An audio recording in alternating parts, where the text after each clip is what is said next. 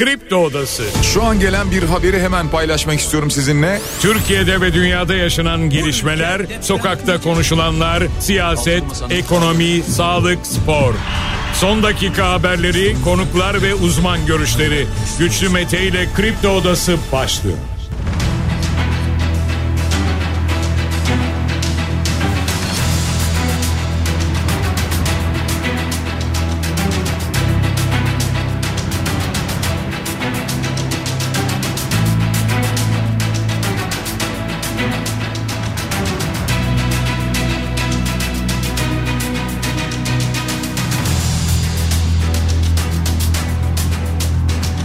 Şubat Perşembe sabahından Kafa Radyo'dan Kripto Odası'ndan tüm Türkiye yurt dışında bizi dinleyen dinleyicilerimize günaydın. Hepinize sağlıklı ve güzel bir gün dileyerek her sabah olduğu gibi programımıza başlıyoruz.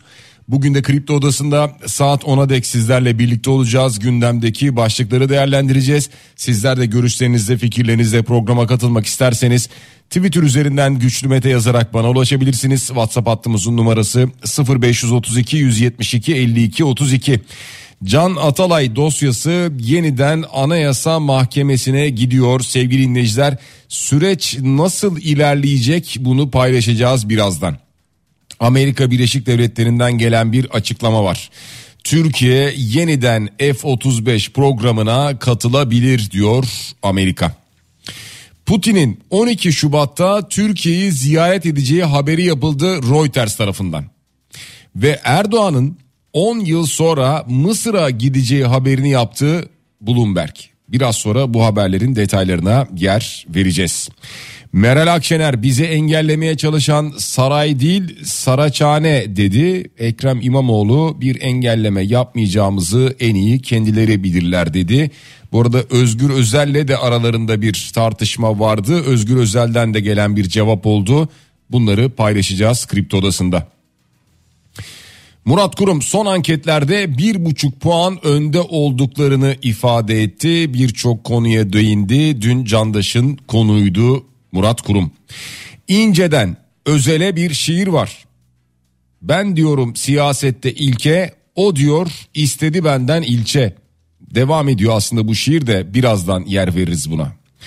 Dem Parti'den gelen açıklamaya bakacak olursak Başak Demirtaş'ın aday adayı olduğunu söylüyor Dem Parti. Yani acaba bir adayla çıkacak mı çıkmayacak mı henüz belli değil İstanbul için. Kilise saldırısı zanlarının çöpe attıkları kıyafetleri de bulundu. Biliyorsunuz bir silah bulunmuştu. Bıraktıkları araç bulunmuştu. Kimlikleri zaten tespit edilmiş yakalanmışlardı. Çöpe attıkları kıyafetler de bulunmuş. Hazine ve Maliye Bakanı'ndan Mehmet Şimşek'ten gelen birçok açıklama var. Kripto ile ilgili düzenlemeyi meclise gönderiyoruz dedi. Açıklamalardan bir tanesi de buydu. Ankara İstanbul arası süper hızlı tren projesi geliyormuş şimdi. Bakan Uraloğlu açıkladı. 80 dakikaya düşecek diyor. Türkiye'nin ardından Kıbrıs sahillerine de maalesef cansız bedenler vurmaya başladı. Gazze için yeni bir ateşkes önerisi var. Bunun görüşüldüğü ifade ediliyor İsrail'de savaş kabinesinde. YKS başvuruları bugün itibariyle başlıyor. Muhtemelen başvuracak olanların haberleri vardır ama biz yine de hatırlatmamızı yapalım YKS ile ilgili.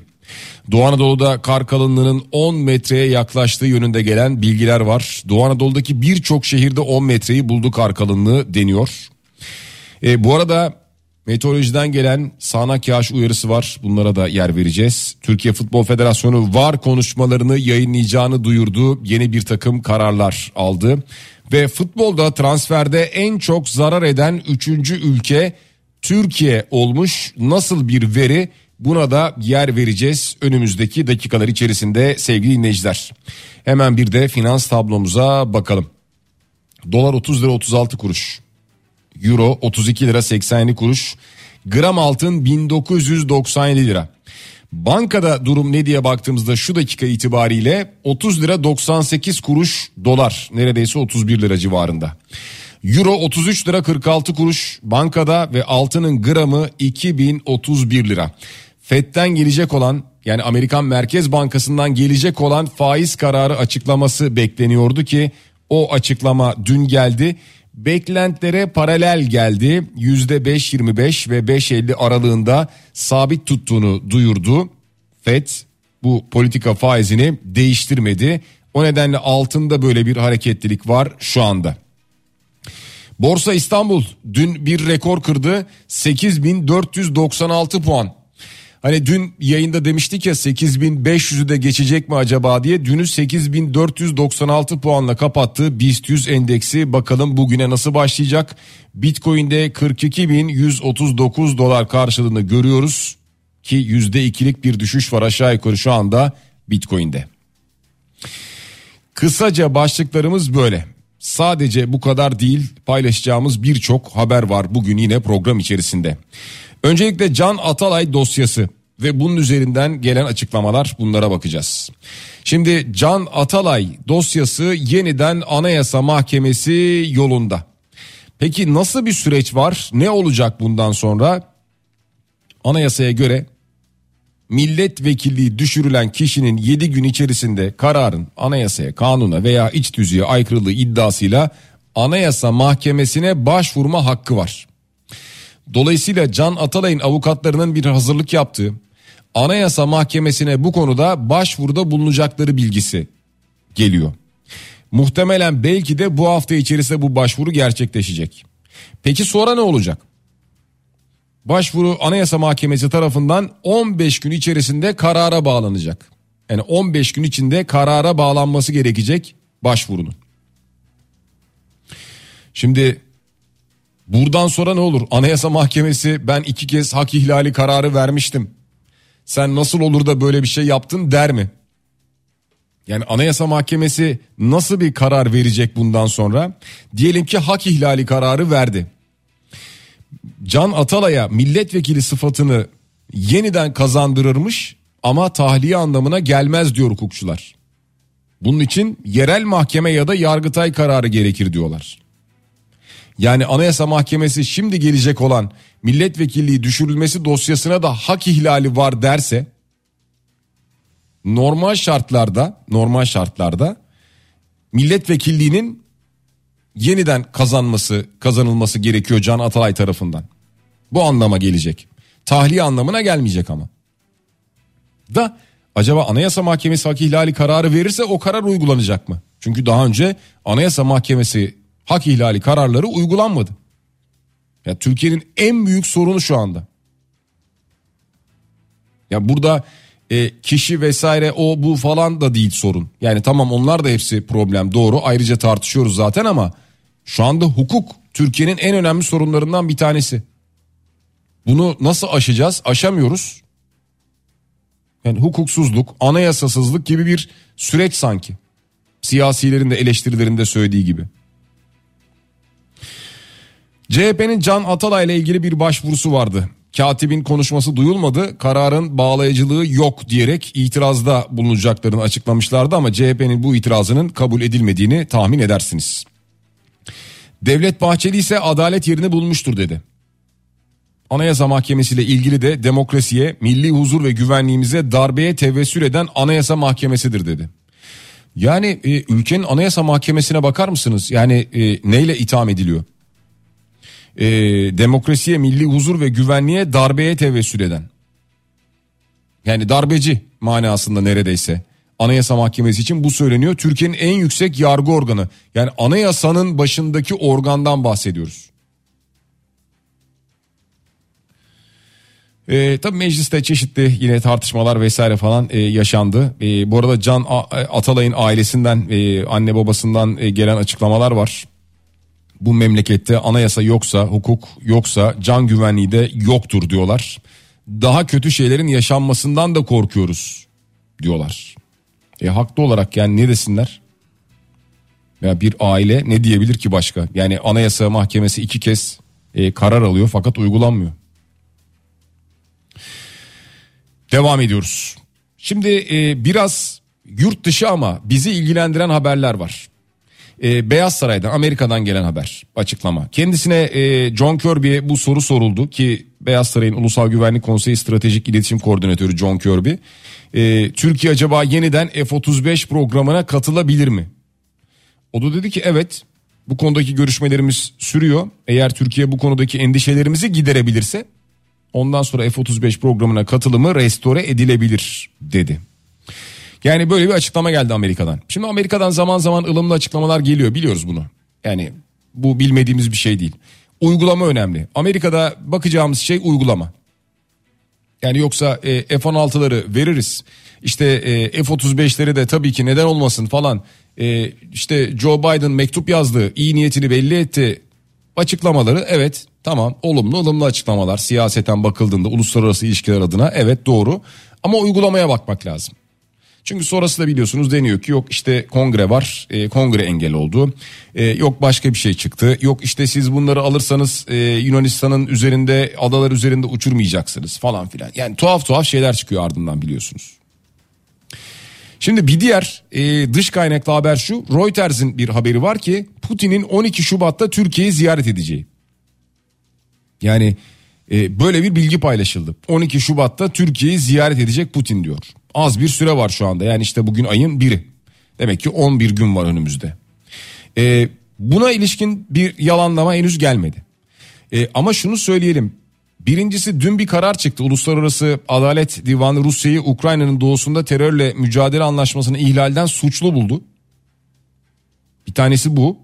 E, bir diğeri daha önce zaten Uluslararası Ceza Mahkemesi Putin hakkında bir yakalama kararı çıkarmıştı. Hatta ve hatta e, Uluslararası Ceza Mahkemesi Başkanı'nın yapmış olduğu bir açıklama vardı. Putin hakkındaki yakalama kararının ömür boyu geçerli olduğunu söylemişti. E şimdi e, Putin hakkında Uluslararası Ceza Mahkemesi'nin çıkarmış olduğu yakalama kararı varken acaba Putin Türkiye'ye gelir mi? Bu da bir diğer soru. E, çünkü hatırlayacak olursanız geçtiğimiz sene yaz aylarında e, Cumhurbaşkanı Erdoğan açıklamaları da vardı. Birkaç sefer konuştuk bunu yayında. Yakından takip eden dinleyicilerimiz bilirler. E, Erdoğan işte önümüzdeki ay Putin ziyaret gelecek herhalde görüşeceğiz bekliyoruz falan gibi açıklamalar yaparken hep şunu konuştuk. Acaba Putin gelir mi? Yani Uluslararası Ceza Mahkemesi tarafından yakalama kararı var. Türkiye'de başına böyle bir şey gelir mi? Endişesi yok mudur? Şimdi belki de tüm e, şu anda endişeleri ortadan kaldıracak bir garanti mi aldı bilemiyorum. E, ama netice itibariyle Şubat'ta Türkiye'ye geleceği yönünde bir bilgi var Putin. Ve Cumhurbaşkanı Erdoğan'ın Mısır'a gideceği yönünde gelen bir başka haber var. Bu haberde Bloomberg'in haberi. Şimdi e, Mısır'a gidecek olması tabii ki yani Cumhurbaşkanı Erdoğan veya bir ülkenin e, Cumhurbaşkanı e, ne bileyim yetkilileri başka bir ülkeye ziyarete gidebilirler. Doğru da Mısır'la ilişkilerimiz biliyorsunuz bizim çok kötüydü. E, yani yaklaşık 10 senedir işte Mısır'da darbe oldu dediğimiz dönemden beri 10 senedir e, neredeyse Mısır'la ilişkimiz iyi değildi. Son bir e, Dünya Kupası sırasında bir el sıkışma gerçekleşti yanlış hatırlamıyorsam Erdoğan'la Sisi arasında ama bunun dışında biliyorsunuz çok sert ifadeler kullanılmıştı. Yani işte Erdoğan Sisi ile e, aynı masada bulunmamak için yemek davetine katılmamıştı. E, aynı masaya oturup darbecileri ben meşrulaştıramam demişti. E, işte e, Sisi için tiran benzeri bir e, benzetme yapmıştı. Tiran demişti onun için e, zalim, katil, darbeci demişti. Veya hatta hatırlayın Türkiye'de yerel seçimler yapılırken e, Ekrem İmamoğlu'na mı oy vereceksiniz derken bir tarafta Sisi var ona mı oy vereceksiniz deniliyordu. Bunlar kullanılıyordu hep. Şimdi böyle bir görüşme olacağı söyleniyor. Ya ülkeler arasında elbette e, ikili görüşmeler olur. Yani ilişkileri kesmemek lazım.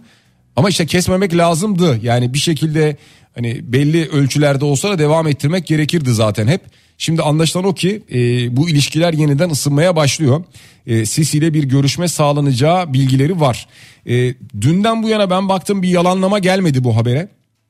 Yani hem e, Putin'in Türkiye'ye geleceği hem de Cumhurbaşkanı Erdoğan'ın Mısır'a gideceği haberlerine bir yalanlama gelmedi henüz. E, demek ki şu an için gerçek gözüyle bakabiliriz bir yalanlama gelmediği sürece. E, kimle kaldı bir görüşme eksik? Esad'la. Değil mi? Yani e, Beşar Esad'la da e, bir ara Erdoğan'ın görüşebileceği iddia edilmişti. Hatta hatırlayın e, bir ara istihbarat örgütleri karşılıklı olarak birbirleriyle görüşmeler gerçekleştirdiler. Dışişleri düzeyinde görüşmeler gerçekleştirildi. Hep bir ortak zemin arayışı vardı. Yani Erdoğan'la Esad'ı bir araya getirebilmek adına. Yani şu an için olmadı ama e, siyasette, dünyada, uluslararası ilişkilerde olmaz olmaz yani olabiliyor. Daha sonradan görüyoruz. Meral Akşener bizi engellemeye çalışan saray değil Saraçhane dedi. Bizi sansürlemek isteyen saray değil belediye diyor. Bizi engellemeye çalışan Beştepe değil Saraçhane diyor. Ee, şimdi bunu neden söylüyor? İşte bir tartışma vardı ya CHP'li belediyeler e, İyi Parti'nin afişlerine, pankartlarına, işte billboardlarına e, izin vermiyorlar, yer vermiyorlar gibi bir tartışma. E, buna ilişkin Ekrem İmamoğlu böyle bir engelleme veya bu tarz bir girişimde, eylemde bulunmayacağımızı en iyi kendileri bilirler diyerek bir cevap verdi. Hatta şunu da söylüyor yani diyor ki bunları biz idare etmiyoruz firmalar var. Evet yani İstanbul'da da öyle. Yani çok azı vardır İBB'nin elinde muhtemelen billboard varsa da çok azdır. E, geri kalanlar hep özel şirketlerde. Yani şirketler bu yerleri satıyor, kiralıyor neyse e, tahsis ediyor. E, o da onu söylüyor yani hani şirketler var, firmalar yönetiyor. Onlarla konuşabilirler, görüşebilirler diyor. Tabii şunu da söylüyor arada. Belli ki İstanbul ve Ekrem İmamoğlu üzerinden konuşmak veya İmamoğlu'na taş atmak böyle bir prim yapacak zannedilir şekle doğru gidiyor. Hayırlısı diyor Ekrem İmamoğlu. Ee, bu arada e, bir Eskişehir tartışması vardı Meral Akşener'le Özgür Özel arasında. Özgür Özel e, yanlış aktarılmış herhalde kendisine dedi konu. O nedenle de kendisiyle ben kavga etmeyeceğim diyor. Bahsettiğim kişi İyi Parti'den seçilip AK Parti'ye geçen Eskişehir'deki milli irade hırsızı. Ben ona laf ediyorum dedi. Yani İyi Parti'ye veya Meral Akşener'e laf etmiyorum mesajını verdi Özgür Özel. Özgür Özel demişken programın başında söyledik. E, Muharrem İnce Özgür Özel'e bir şiir yazdı. Yani bir şiir yaz derken tabii eleştirel bir e, şiirden bahsediyoruz burada. Diyor ki Muharrem İnce ben diyorum siyasette ilke o diyor istedi benden ilçe. Ben diyorum arada Ali de olsun o diyor her yer veliyle dolsun. Ben diyorum İsveç'e hayır o diyor bizim adamları kayır. Ben diyorum kaybedersin o diyor iftira atar saraya gidersin. Ben diyorum genç cumhuriyete atlama ve patlama o diyor istedin benden karşı yaka. Ben diyorum kaybedersin demlenme o diyor uzak dur söylenme. Ee, Özgür Özel'e e, böyle bir şiir yazmış Muharrem İnce. Yani eleştirisini bu yolla e, dile getirmiş. Yani tabii e, bir yöntem midir? Yöntemdir olabilir. İşte ise e, kavgadan, e, ne bileyim hakaretten, e, küfürden, e, sert söylemlerden e, çok daha iyi bir yöntem herhalde değil mi? Yani şiirle bir anlatım. E, Türkiye'de çok fazla e, denk gelmediğimiz siyasi bir yaklaşım olmuş bu. Ha bu eleştirilere karşı e, Özgür Özel ne der e, onu bilemiyorum. Devam ediyoruz sevgili dinleyiciler. İstanbul'un 16 milyona ait olduğu bir döneme devam etme mecburiyeti var diyor Ekrem İmamoğlu. Böyle bir açıklaması var kendisinin ve bu arada Murat Kurum da diyor ki bir hafta önce anket yaptırdım biz bir buçuk puan öndeyiz. Candaş'a konuk oldu biliyorsunuz Murat Kurum birçok e, soru sordu Candaş e, mümkün olduğunca hepsine de cevap geldi ama tatmin olduk ama olmadık netice itibariyle cevap geldi. E, bundan sonra yapacaklarından bahsetti. E, el birliği içerisinde 31 Mart'ta bu zaferi kutlayacağız dedi. E, anketle ilgili şunu söylüyor. Adaylıktan sonra yaptık 2 puan gerideydik. Lansmandan bir hafta önce anket yaptırdım şu an biz bir buçuk puan öndeyiz. Bu CHP'nin yaptırdığı ankette de böyle. Bu yaptığımız ankette DEM Parti ve YRP Yeniden Refah Partisi aday gösteriyor. Biz rehavete kapılmadan tüm İstanbullularla birlikte 31 Mart'ta gerçek belediyecilik vizyonuyla eserlerimizi gerçekleştireceğiz diyor. Ee, bu arada depremle ilgili konuşurken e, şöyle bir şey söyledi. 130 bin canımız gitmiş dedi. Şimdi 6 Şubat depreminin e, yıl dönümüyle ilgili böyle bir konuşma sırasında 130 bin canımız gitmiş deyince herkes o zaman Kahramanmaraş depremlerinde 130 bin kişi mi hayatını kaybetmiş bu mu bize söylenmedi saklandı diye e, düşündü bu sorgulandı. Sonra nitekim buna ilişkin e, Candaş'ın da sosyal medya hesabından paylaşmış olduğu bir e, tweet'i var. Ona baktığımızda anlıyoruz ki diyor ki ben bir kez daha sordum. bu sayının 6 Şubat depremiyle alakalı değil Türkiye Cumhuriyeti tarihinde depremden ölenlerin yaklaşık olarak toplam sayısı olarak ifade ettiğini söyledi diyor. Yani genel toplam sayı olarak ifade ettiğini söylemiş. Daha sonra Murat Kurum. Ee, bu arada tabii yani Türkiye'de geçmiş depremlere baktığımızda yani bazı verilerin de e, ne kadar artık böyle tutarsız kaldığını anlayabiliyoruz. Yani e, Marmara depreminde e, 17 bin işte 20 bin falan o civarda en son söyleniyordu resmi veriler. Ya yani öyle miydi acaba gerçekten? Ya bir de bu var tabii. İşin bilmediğimiz kısımları var. 99'da yaşanan depremde. Yani e, Maraş depremleriyle böyle bir e, yıkılma meydana geldi. Binlerce, on binlerce canımızı kaybettik. E, Marmara depremi nasıl bir depremdi hatırlayın. E, ve yani nüfusun yoğun olduğu bir bölge. Yani orada dendi ki 17-20 bin kişi. Ya bir de onları da tam bilmiyoruz tabii bu arada. Bu arada 6 Şubat e, Kahramanmaraş depremlerinin yıl dönümü yaklaşıyor. E, hukuken bir sene içerisinde kendisinden haber alınamayanlar e, artık ölmüş sayılacaklar.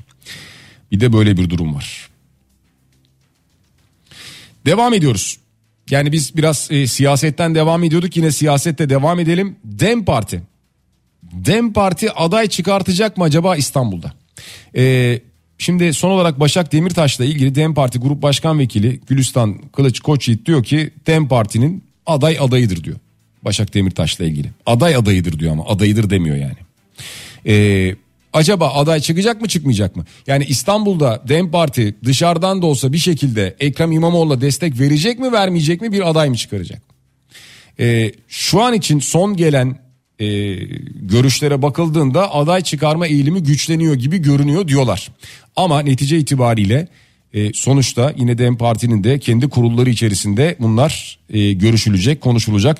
Öyle tahmin ediyorum ki bu perşembe cuma günü e, özellikle cuma günü hem CHP'de hem DEM Parti'de önemli toplantılar e, olacak aday çıkarma adına.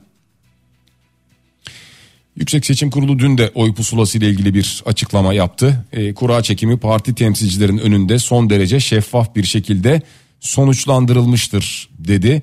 Bir itiraz vardı ya yani o e, seçime girecek olan partilerle ilgili ya 35 siyasi parti onların temsilcileri katılmışlar e, ki onlarla ilgili kura çekimi yapıldığında birinci sırada AK Parti çıktı.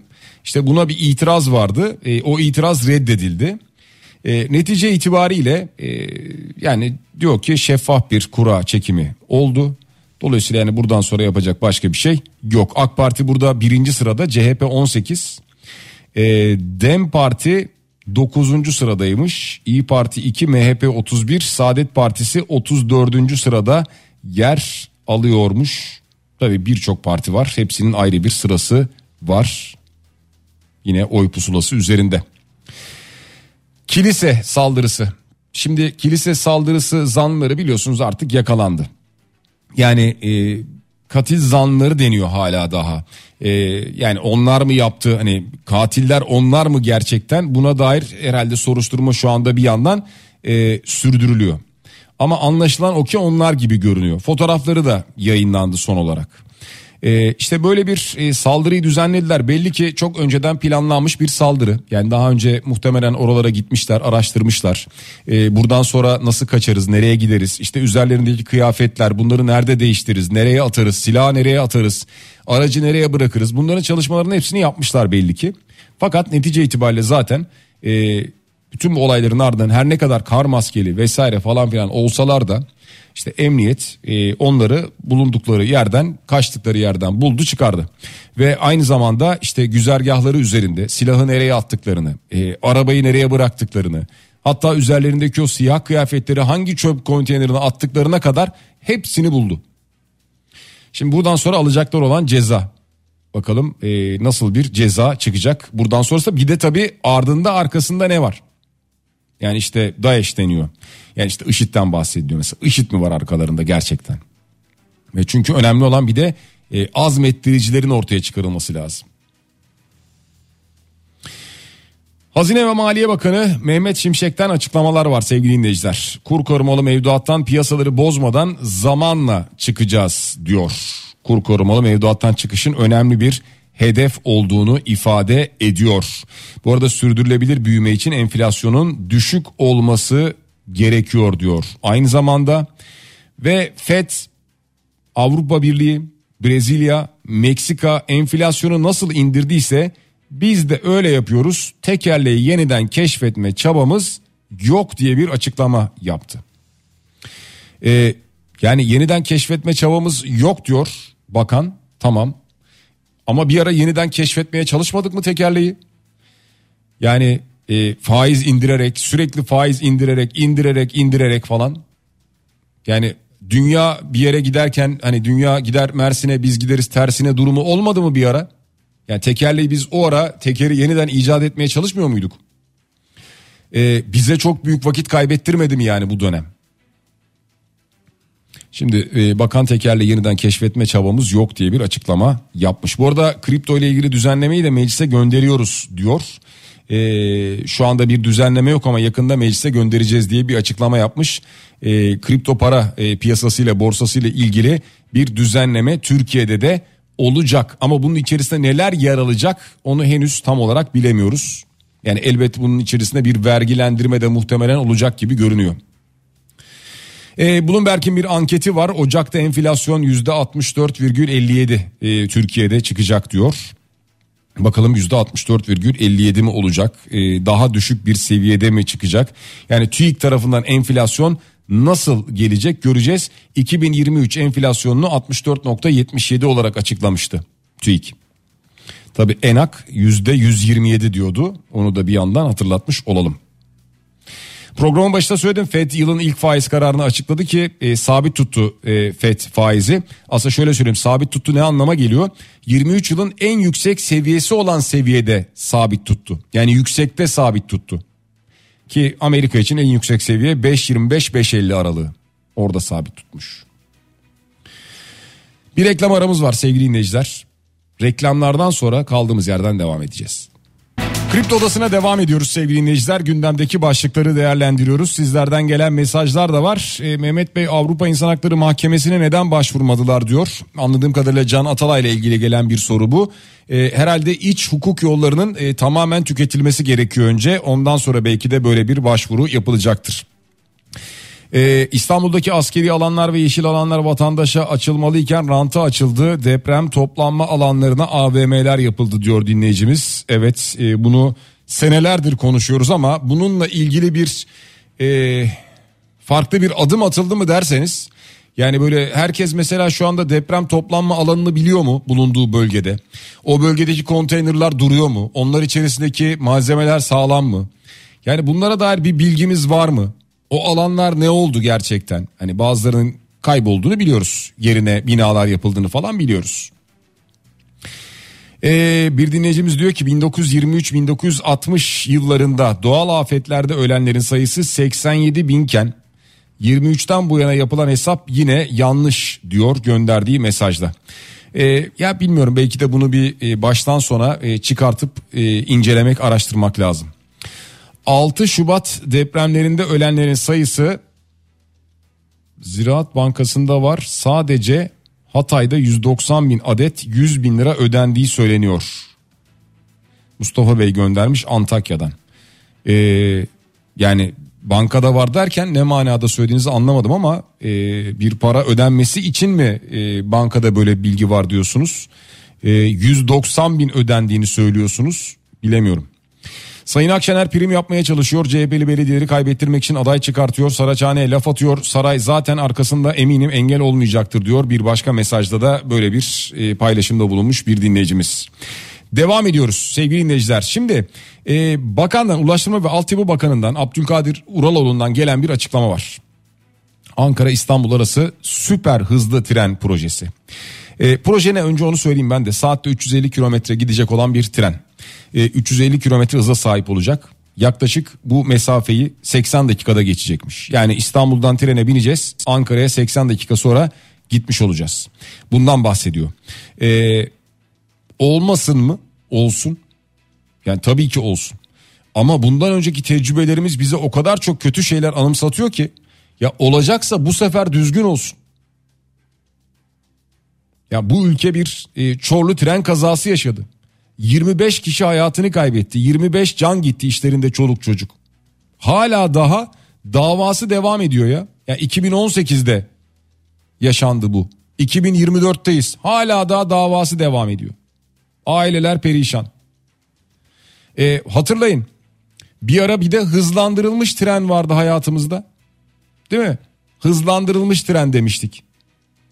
İstanbul Ankara seferini yapan bir trendi. Yakup Kadri Karaosmanoğlu adlı hızlandırılmış tren. Ne oldu? Sakarya'da Pamukova ilçesi yakınlarında raydan çıktı devrildi. 41 kişi hayatını kaybetti orada. Bunu da yaşamadık mı? Veya Ankara'da yine hızlı tren kazası yaşanmadı mı? 9 kişi ölmedi mi? Ha efendim işte tren kazaları her yerde oluyor yaşanabiliyor vesaire falan. Ee, bizde yaşanmasın veya bunu en aza indirgeyelim. Veya bu tecrübeler artık aklımızı başımıza getirsin ya. Ya insanlar e, bazı araçları kullanmaktan endişe eder durumdalar. İşte tren de bunlardan birisi oldu. Şimdi e, efendim yüksek hızlı tren, hızlandırılmış tren. Şimdi neydi bunun adı? Süper hızlı tren. Yani e, umarım ya olmasın mı tabii ki olsun. Tabii ki 80 dakikada gidelim 60 dakikada gidelim neyse. Ama sağ salim gidelim sağ salim dönelim. Ya bir an evvel projeler yetişecek yetiştirilecek diye hele ki liyakatsizliklerle uğraşmayalım. Bilmeyenler yapmasın. Ee, Bakalım böyle bir projeden e, bahsetmiş netice itibariyle bakan. E, Kültür ve Turizm Bakanı da 2024 hedefini açıklamış. E, toplamda 60 milyon ziyaretçi hedefliyoruz demiş ki bu yıl yani 2023'te 56.7 milyon ziyaretçi gelmiş Türkiye'ye. Şimdi 60 milyon ziyaretçi hedefi varmış Türkiye'nin. E, yani Türkiye'de ya da çevremizde yani konjonktürel olarak baktığımızda ya anormal bir şey olmazsa e, 60 milyon hedefi olabilir. Ama hiç belli olmuyor ki. İşte birden bakıyorsunuz bir olay patlayıveriyor. Bir şey çıkıyor. Sağımızda, solumuzda, Orta Doğu'da, Türkiye'de bir şeyler oluyor. Ee, ondan sonra Aa, o grup turist galiba gelmiyor. Onlar iptal verdi vesaire falan konuşuyoruz. Yani işte inşallah böyle şeyler olmaz da e, ülkemiz adına da e, turizm geliri adına da e, iyi bir sene geçiririz. TOKİ projelerindeki sorunlar araştırılsın önerisi vardı. CHP'nin böyle bir önerisi var. TOKİ sosyal konut projelerine ilişkin sorunların araştırılması için verdiği bir önerge var. Ama zaten bunu tahmin ediyorsunuz. CHP bir önerge verdiği için AK Parti ve MHP milletvekillerinin oylarıyla bu reddedildi. Yani e, bugüne kadar muhalefet ne önerge verirse versin ha bir dakika görüşelim denmedi. Ha şu olabiliyor bazen şöyle bir etkisi oluyor. Bir önerge veriliyor reddediliyor ama daha sonra bununla ilgili Zaman zaman işte AK Parti zaman zaman MHP kendi adına başka bir adım atıyor ve orada bir iyileştirmeye gidebiliyor.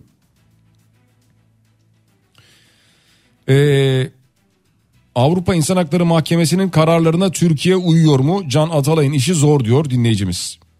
Yani Avrupa İnsan Hakları Mahkemesi kararlarına e, uyuyor mu? E, yani böyle bir evet e, nasıl söyleyeyim biraz e, büyük bir yaptırımı olmadığı için e, netice itibariyle uyulmayabiliyor. Evet dediğiniz gibi yani doğru. Ama e, neticede yani Avrupa İnsan Hakları Mahkemesi bir e, karar da alabilir. Daha sonrası da tabii belli olmaz. Depremde yakınını kaybedenlere 100 bin lira ödeme yapıldı ondan bahsediyor herhalde diyor dinleyicimiz. Tamam onu anladım ama e, yani 190 bin ödeme yapıldığını nereden biliyoruz acaba? 6 Şubat depremlerinden o kadar ders alındı ki geçtiğimiz Mart ayında bile İstanbul'da afet toplanma alanları statüsü değiştirilerek inşaat yapıldı diyor. Bakar mısınız işte. Yani afet toplanma alanları statüsü değiştirilerek inşaat yapıldı diyor. Ben şahsen değil 80 dakika 8 dakika olsa yine binmem bu ülkede hızlı trene bilmeyenler yapmasın bence de diyor bir başka dinleyicimiz. Evet yani ben de onu söylüyorum yani Elbet olmayacak mı? Yani dünyada var hızlı trenler. Çok hızlı giden trenler var. Ee, elbet olabilir. Yani İstanbul Ankara'sında da olabilir. İstanbul İzmir arasında da olabilir. Antalya'ya da olabilir. Neyse olabilir. Ya niye olmasın? Tren yolumuz daha fazla olabilir bizim zaten. Ya demir ağlarla ördük yurdun dört bir yanına ama 10 yılda ördük o kadar kalmış yani. Daha fazla olsun tabii ama yani iş bilmezlerle olmuyor. Canlar gidiyor insanlar hayatlarını kaybediyor. O yüzden yani geçmiş tecrübeleri göz önünde bulundurarak bu işin profesyonelleri kimse onlara yaptırmak lazım.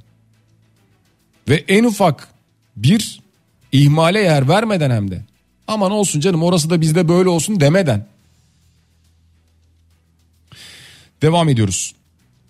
Antalya'da uygulama üzerinden bir taksi çağırmıştı e, taksiciler hatırlar mısınız? E, adamın e, arabasına binmişlerdi sürücüyü tehdit etmişti birisi. Bak seni bulurum vesaire falan filan diye.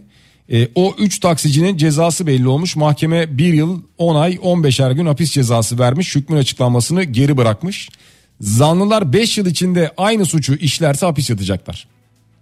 Yani bir daha o taksiciyi veya ona benzer bir şekilde e, bir şekilde uygulama üzerinden çağrılan bir e, taksiciyi veya işte e, bir aracı araç sahibine e, tehdit ettikleri takdirde bu hapis cezasını yatacaklarmış. O ara çok konuşulmuştu Türkiye'de. Şimdi e, Türkiye'nin ardından Kıbrıs sahillerine de cansız bedenler vurmaya başlamış. Çok acı aslında yani e, bunları böyle konuşuyoruz ama e, Akdeniz'in artık e, yani sadece Akdeniz'in de değil belki Ege de böyle tabii de Akdeniz'in artık e, cansız bedenleri taşırdığını görüyoruz maalesef. E, Kuzey Kıbrıs sahillerine iki günde iki kişinin cansız bedeni vurmuş mesela. E, dolayısıyla e, Kuzey Kıbrıs Türk Cumhuriyeti bölgesinde de e, Kuzey Kıbrıs Türk Cumhuriyeti'nde de veya sahil bölgelerinde de e, toplamda 5 cansız bedene ulaşılmış bu şekilde. Orada da bir yandan kontrol çalışmaları devam ediyormuş. Çok acı şeyler yaşıyoruz yani e, ama çoğunu artık unuttuk. Hani Aylan Bebek falan vardı hatırlıyorsunuz değil mi? E, başlangıçta e, hepimizi çok e, şoke etmişti. E, yani darmadağın olmuştuk falan. E, sonrasında bunları unuttuk.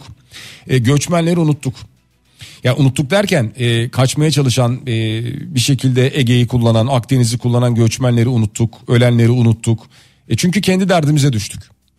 Yani çünkü ülkemizdeki göçmen sayısının artmasından dolayı endişe etmeye başladık bu kez de.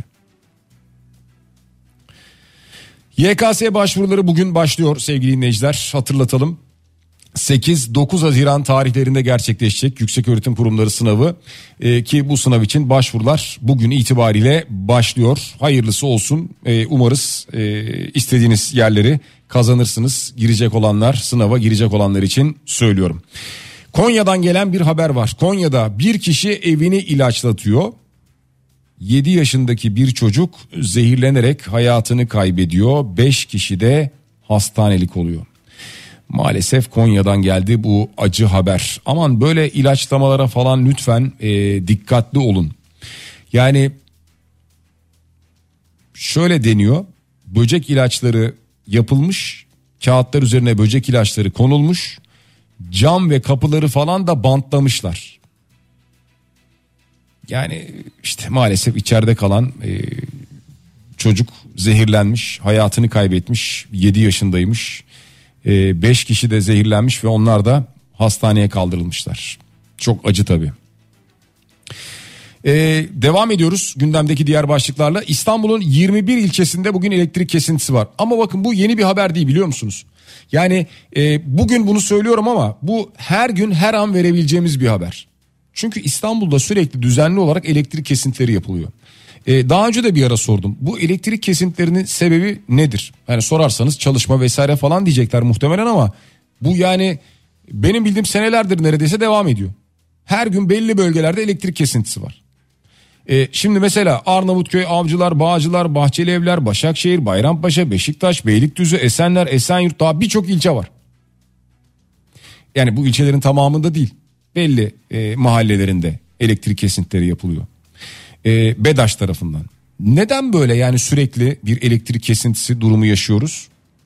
Yani her gün 18 işte ilçede, her gün 11 ilçede, bir başka gün işte 10 ilçede, öbür gün 19 ilçede. Neden sürekli bir elektrik kesintisi? Ya planlı elektrik kesintileri tamam. Ee, anladığımız kadarıyla bakım çalışmaları deniyor. bu bakım çalışmaları yani bir türlü bitmek bilmedi. Ya ya aklımıza başka ne gelebilir? Hani bir tasarruf masarruf mu diye düşünüyorum ama hani herhalde bu değildir yani ya. Değil mi? Devam ediyoruz. Ee, geçtiğimiz günlerde programda konuştuğumuz bir konu vardı. Ee, şimdi bu konulardan tamamen bağımsız bir konudan bahsedeceğim. Bu e, limon suyu izlenimi veren e, limon aromalı soslar falan var ya bunlarla ilgili bir yasaktan bahsedildi biliyor musunuz? Ee, işte bunlar artık Türkiye'de yurt içi piyasada satılamayacak dendi. Yani marketlerde falan görüyorsunuzdur. Çünkü Türk Gıda Kodeksi yönetmeliğinde değişiklik yapılmasına dair bir yönetmelik varmış. Bu resmi gazetede yayınlanarak yürürlüğe girmiş. Dolayısıyla bu karara göre artık bunlar limon suyu izlenim veren limon aromalı soslar, limon sosları vesaire falan filan satılamayacak. Fakat ne zaman? 31 Aralık'tan sonra yani bir sene daha satılmaya devam edecek. Ya şimdi bir sıkıntı bir sorun varsa e, bilelim niye bir sene daha devam ediyor iç piyasada. E, kodekste değişiklik varsa o zaman hemen bir an evvel gıda kodekste bir değişiklik varsa hemen o değişiklik uygulansın piyasaya sunulacaksa bu şekilde sunulsun. Neden bir sene daha böyle devam ediyor diye merak ediyoruz doğal olarak. Devam ediyoruz sevgili dinleyiciler. Ee, bir yandan e, sizlerden gelen mesajlar da var. Süper hızlı tren falan yapılmasın abi diyor bir dinleyicimiz. Bizim Türkiye'de gelişi güzel projeler yapıldığı için ilk yağmurda raylar hasar görecek. Onlarca cana sebep olacaklar. Bırak yapılmasın ben karşıyım bizde Japonlar gibi namusuyla şerefiyle yapılmıyor diyor. Ee, işte Şöyle ben karşı değilim tabii yani hızlı, hızlı treni yapılmasına dediğim gibi şu geçmiş tecrübeleri bir düşünelim ya. Yaşadığımız biraz önce saydığım tren facialarını bir düşünelim. İşte Ankara'da yaşanan, Çorlu'da yaşanan, Pamukova'da yaşanan daha birçok. Bunları düşünerek bunlardan ders çıkararak adım atalım ya. Şimdi insanlar yine böyle bir süper hızlı tren deyince endişeyle yaklaşacaklar çünkü. Ee, hızlı tren haberini yayının başında söylediğinizde ben de kaza risklerini düşündüm. Acaba riski ne kadar olur diye bunu bize düşündürenler utanmalı diyor. Evet aslında doğrusu bu. Yani dediğiniz gibi bunu bize düşündürenler utanmalı. Ama giden canlar oldu ne olacak? Yani dünyanın çeşitli ülkelerinde bu hızlı tren uygulamaları var. Genelde de bir şey olmuyor. Ee, Doğu Anadolu'da e, dondurucu soğuklar olduğu haberleri var sevgili dinleyiciler. Zaten o bölgelerde bizi dinleyenler e, bunun farkındalar şu anda. E, kar kalınlığının yaklaşık 10 metreye yükseldiği bilgisi geliyor ki e, Ardahan'ın Çıldır ilçesi gece eksi 32'yi görmüş. Eksi 32 ile Türkiye'nin en soğuk yerleşim yeri olmuş. Eksi 32. Bu arada meteorolojiden bir sağanak yağış uyarısı var. E, Kocaeli, Sakarya, Yalova ve Bandırma çevrelerinde sağanak yağış bekleniyor. Meteorolojiden gelen son bilgi bu şekilde. E, programın başında bir de e, sporla ilgili bir iki başlık vermiştik. Bir de onlara değinelim istiyorum. Türkiye Futbol Federasyonu VAR konuşmalarının yayınlanması için hazırlık yapıyormuş.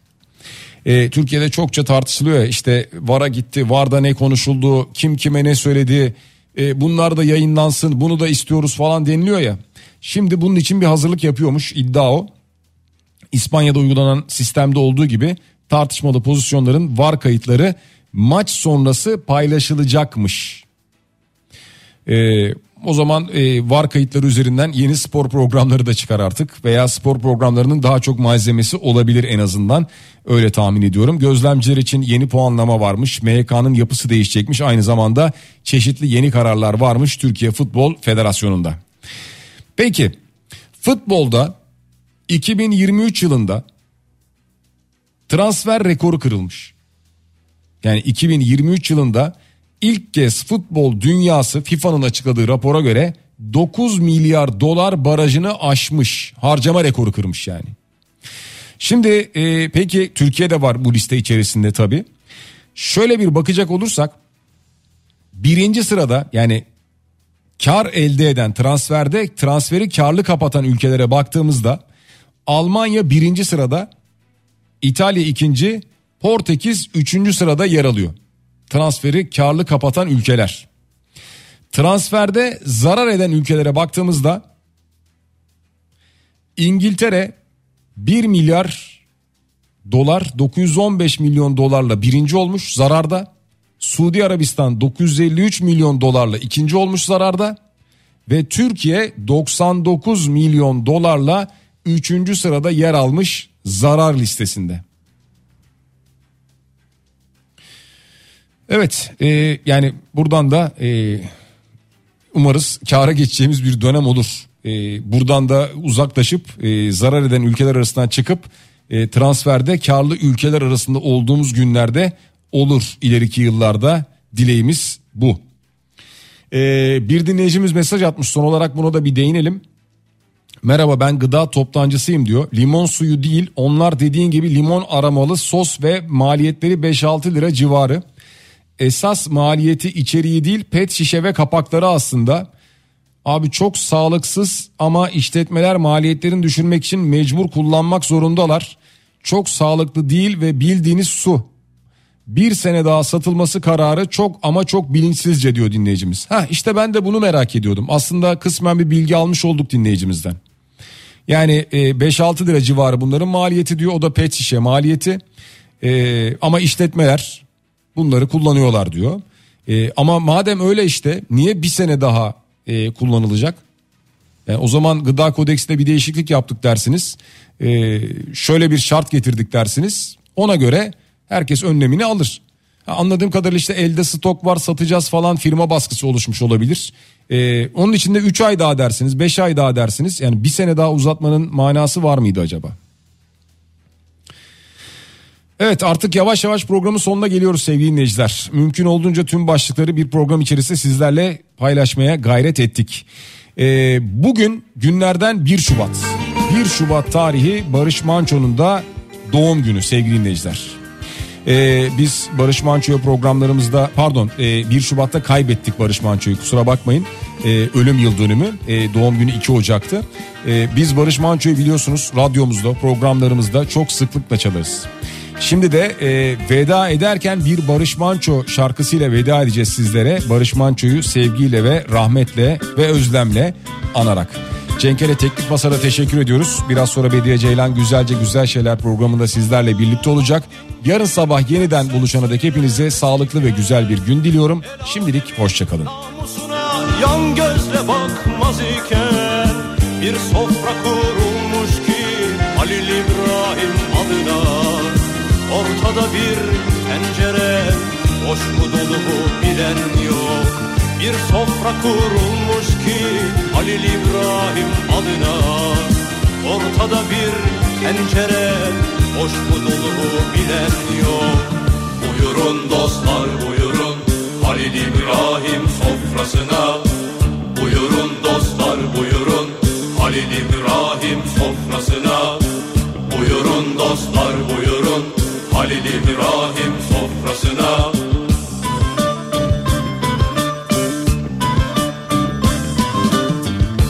Çatal, bıçak, kaşık icat edilmemişken